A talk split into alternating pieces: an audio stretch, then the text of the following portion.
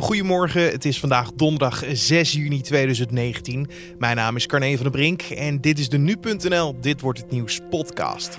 Vandaag, precies vijfenzeventig jaar geleden, vond D-Day plaats. Een invasie van de geallieerde troepen, wat voor een keerpunt in de Tweede Wereldoorlog zorgde.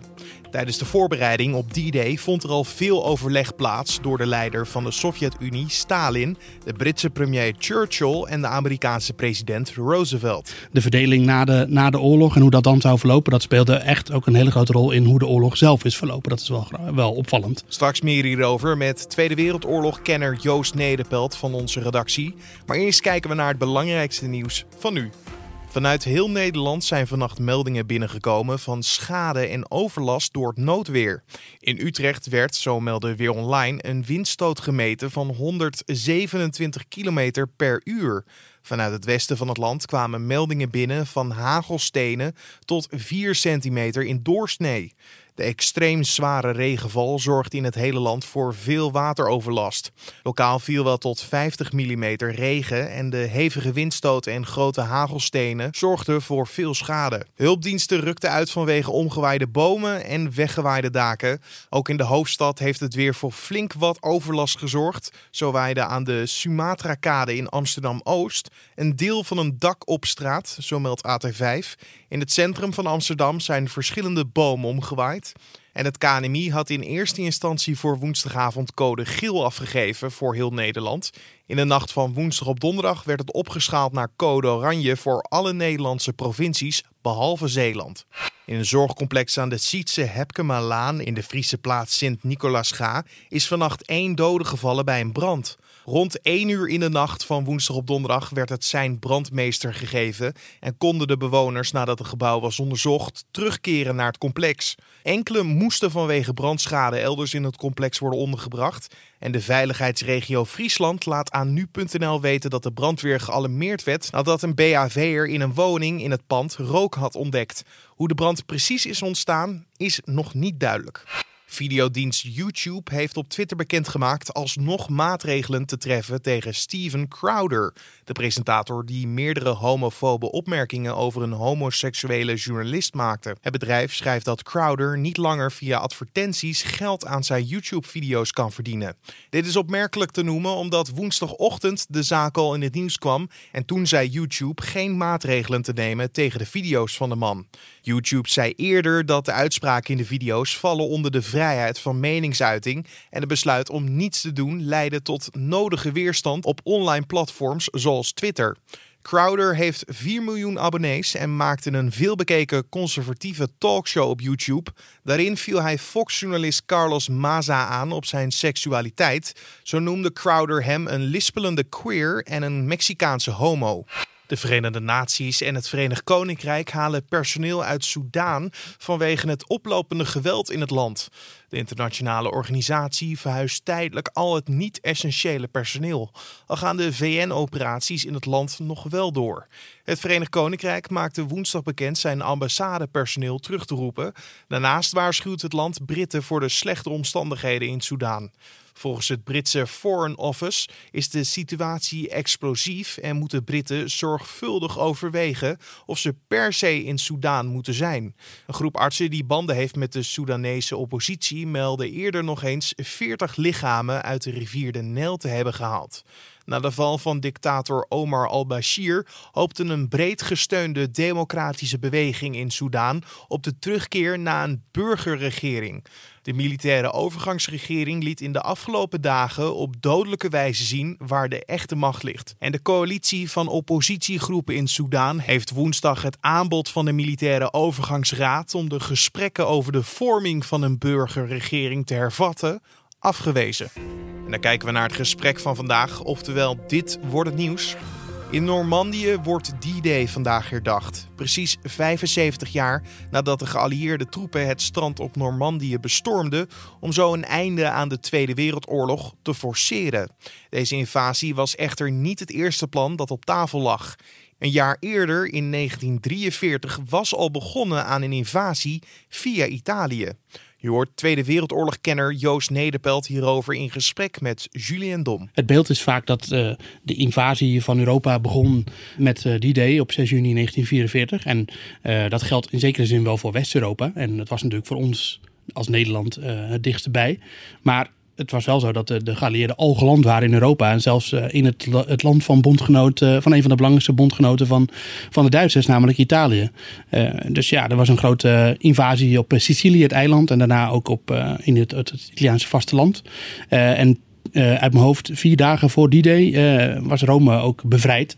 En uh, gaf Italië zich over. Dus uh, ja, er was al van alles gaande eigenlijk uh, voor uh, zes juni negentien vierenveertig. Maar uiteindelijk werd er niet doorgezet. En vooral, ja, als ik het goed heb begrepen, Stalin die wilde ook eigenlijk niet dat geallieerden via Italië de rest van uh, West-Europa zouden bevrijden, toch? Of Stalin dat letterlijk uh, niet wilde, dat is, is, is een beetje onduidelijk. Maar wat Stalin wel wilde, was vooral een, een groot westfront in, nou ja, bij voorkeur Frankrijk. Uh, waarmee uh, de vele Duitse divisies uh, uit het oost- Oostfront zouden getrokken worden en die dan in, in Frankrijk te vechten zouden komen, waardoor hij het makkelijker zou hebben. Hij als in de Sovjet-Unie, zijn troepen.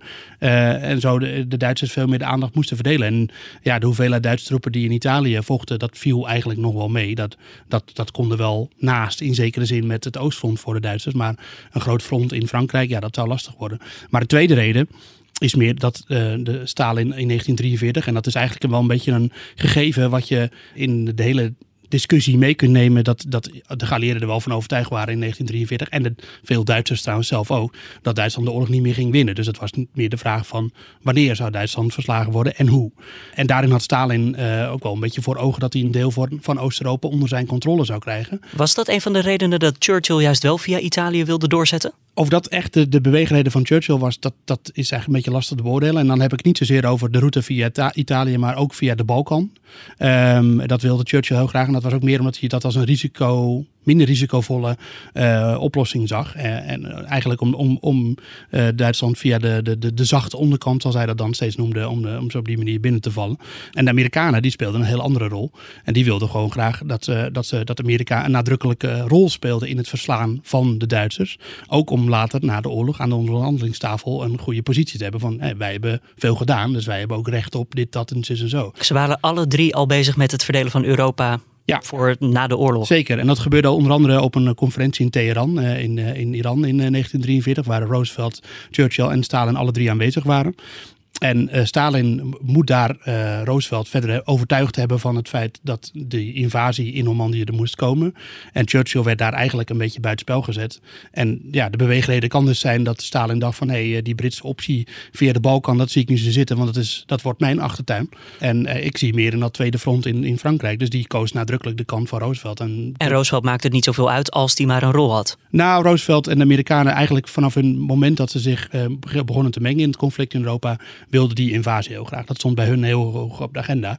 En uh, dus ja, het past eigenlijk heel erg in hun straatje wat dat betreft. Maar, maar het is inderdaad wel wat je zegt, eigenlijk de verdeling na de, na de oorlog en hoe dat dan zou verlopen, dat speelde echt ook een hele grote rol in hoe de oorlog zelf is verlopen. Dat is wel, wel opvallend. Waarom hebben ze uiteindelijk gekozen voor Normandië? Wat, um, ik bedoel, ze hadden ook andere plekken in Frankrijk kunnen kiezen aan de ja, westkust. Nou, er waren eigenlijk qua stranden en, uh, en zo t- uh, twee opties. Uh, Calais, uh, de regio Calais en, de, en Normandië. Nou, Calais was eigenlijk ongeschikt omdat het achterland, daar waren heel veel uh, rivieren, kanalen, et cetera, die, die een, een goede opmars uh, zouden dwarsbomen. En daar komt nog eens bij dat de Duitsers heel erg verwachten dat het in Calais zou gebeuren. Dus al hun sterkste verdedigingswerken stonden daar. Het was dichtbij zijn de punt vanuit Engeland, ja, toch? Dus, dus, je, ja. je kan het je, een en een is twee, zou je denken. Kun je Calais zien liggen en, en, liggen en, en vice versa. Uh, Normandië was eigenlijk een soort van B-optie waar de Duitsers wel rekening mee hielden. Ja, ze hebben tot aan het einde, mede ook door een ontzettend goede en gewiekste uh, misleidingscampagne van de geallieerden, gedacht dat het Calais zou zijn. Sterker nog, zelfs na die day dacht Hitler van, hé, hey, de ware invasie gaat nog komen in, in, in, in, in, uh, in Calais. Wacht even, na die day? Na, na dat... die day. Ja, zo goed was die misleidingscampagne dus van de geallieerden. Er was een heel fictief leger aan de overkant van Calais bij Dover, Uh, onder leiding van generaal Patton, wat niet bestond, maar op papier bestond. En de Duitsers die dachten door onder andere een heel uh, dubbel spionnensysteem en door allerlei uh, nep opblaastanks, die op, ja, soort van oppompbare tanks en zo, Uh, die ze dan konden zien staan, dachten ze dat het daar ook nog zou plaatsvinden. Uh, ja.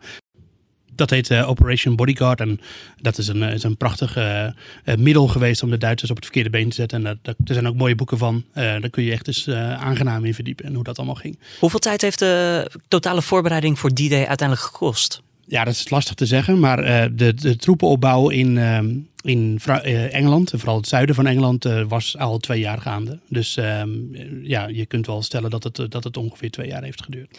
Betekende dat ook dat er misschien ja, andere mogelijkheden om de oorlog eerder te winnen uh, ja, werden overgeslagen omdat dit per se de focus was? Nou ja, zeker vooral vanuit het Amerikaanse leger. En, en dan zijn er wel bepaalde figuren daarin die daar een hoofdrol speelden. Vooral de generaal Marshall was een, een van de vertrouwelingen van Roosevelt en was een legergeneraal. En die wilde echt dat het leger van Amerika een grote rol speelde. Terwijl de luchtmacht van Amerika, wat toen opvallend genoeg eigenlijk nog onderdeel was van het leger, die hadden een heel andere strategie om Duitsland op de knieën te krijgen met hun strategische bombardementen op de olieindustrie, op uh, de wapenindustrie, de vliegtuigindustrie, uh, kogellagerfabrieken. Kogellagerfabrieken.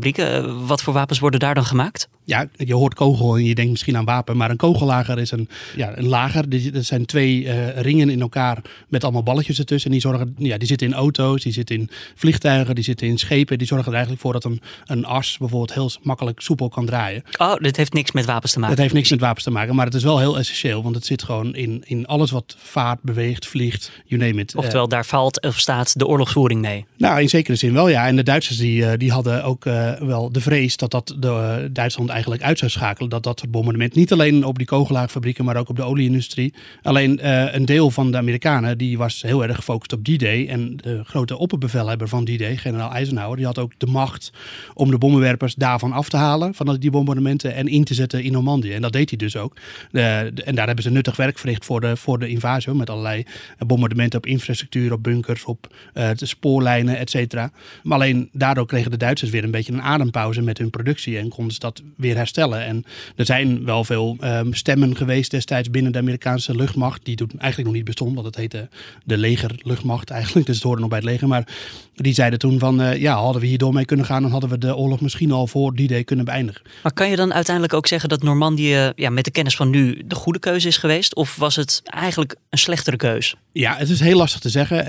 Uh, um, er zullen altijd stemmen zijn en vooral uh, historici die zeggen dat die day misschien niet nodig was. En dat, uh, dat de Russen uh, de Duitsers eigenlijk al hadden verslagen. De Sovjets, moet ik eigenlijk zeggen. En dat, uh, dat, en dat uh, samen met die bombardementen en het feit dat, dat, dat uh, de Duitsers eigenlijk niet echt meer een luchtmacht hadden en ook niet echt meer een marine, dat het een kwestie van tijd was. En dat was het ook.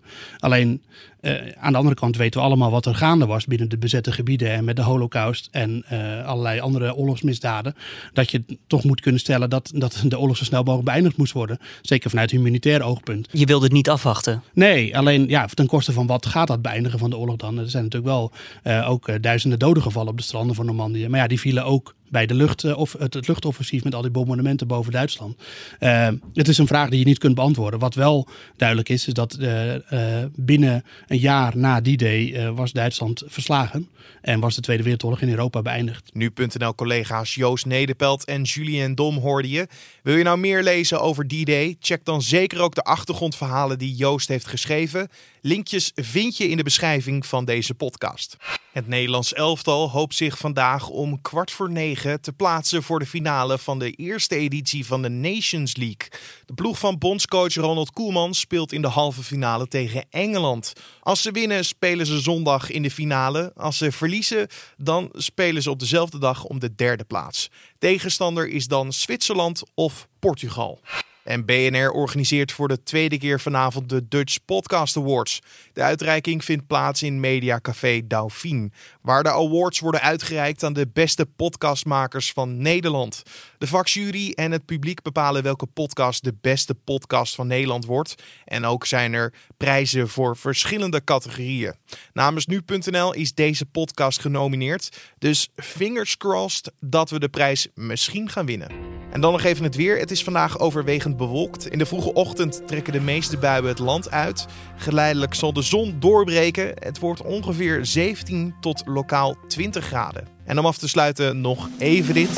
Ik loop hier alleen in een te stille stad. Ik heb eigenlijk nooit last van heimwee gehad. Maar de mensen ze slapen, de wereld gaat dicht. En dan denk ik aan Brabant, want daar brandt nog licht. Het dondert en het bliksemt en het regent metersbier. Het wordt dus pompen of verzuipen, dat is de enige manier. Het is een nacht die je normaal alleen in films ziet. Geef mij nu je angst, ik geef je de hoop voor terug. Geef mij nu de nacht, ik geef je de morgen terug. Zolang ik je niet verlies, vind ik heus wel mijn weg met jou. De man achter deze reeks hits staat nu al dertien jaar lang achter elkaar in een uitverkocht Philipsstadion met zijn groots met een zachte G-shows. Dan hebben we het natuurlijk over Guus Meeuwis.